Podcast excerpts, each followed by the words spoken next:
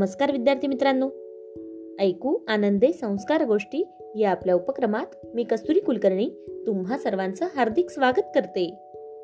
आपल्या या उपक्रमात आज आपण गोष्ट क्रमांक चारशे सदोतीस ऐकणार आहोत.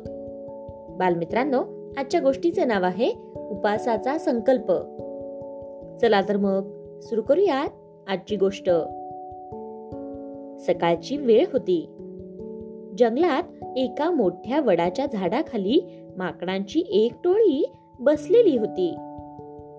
आश्चर्याची गोष्ट म्हणजे सगळी माकडं एकदम चुपचाप बसली होती. हो कारण आज त्या माकडांचा उपासाचा दिवस होता. सगळ्यांनी उपास करण्याचा संकल्प केलेला होता. त्यांचा उपास आता सुरूच होणार होता. तेवढ्यात टोळीचं मुख्य माकड उठलं. त्यानं सगळ्यांना एक सल्ला दिला. तो म्हणाला संध्याकाळचं जेवण आत्ताच तयार करून ठेवूयात. म्हणजे उपास संपला की लगेचच आपल्याला खाता येईल.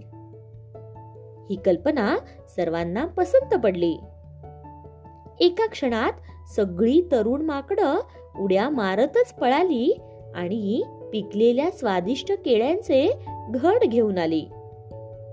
मुख्य माकडाची बायको म्हणाली आत्ताच सगळी फळं वाटून देऊयात का? म्हणजे उपवास संपल्यावर फळ वाटण्यात उगीच वेळ वाया जाणार नाही. शिवाय संध्याकाळी आपल्याला खूप भूकही लागलेली असेल.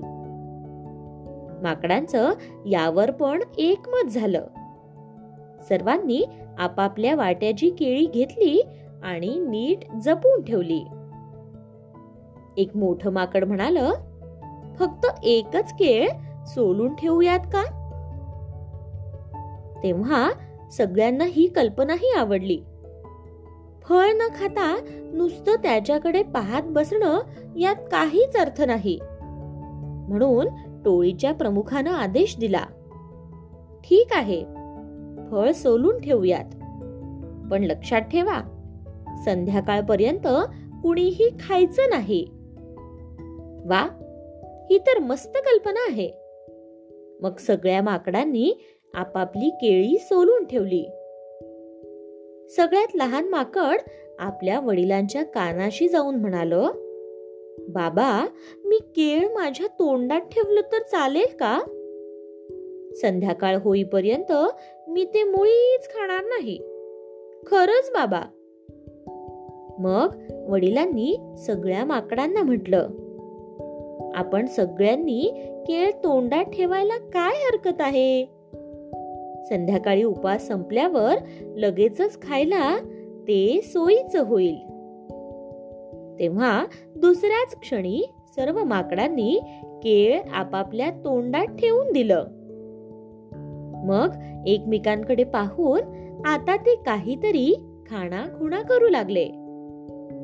मग काय? एका क्षणातच सगळी केळी गळ्याखाली उतरली आणि दिसेनाशी झाली. अशा प्रकारे माकडांचा उपासाचा संकल्प तडीच गेला. त्यांचा उपास देखील मोठ्या गोडीनच संपला. गोष्ट इथे संपली. कशी वाटली गोष्ट मित्रांनो? आवडली ना? मग या गोष्टीवरून आपल्याला एक बोध होतो बघा.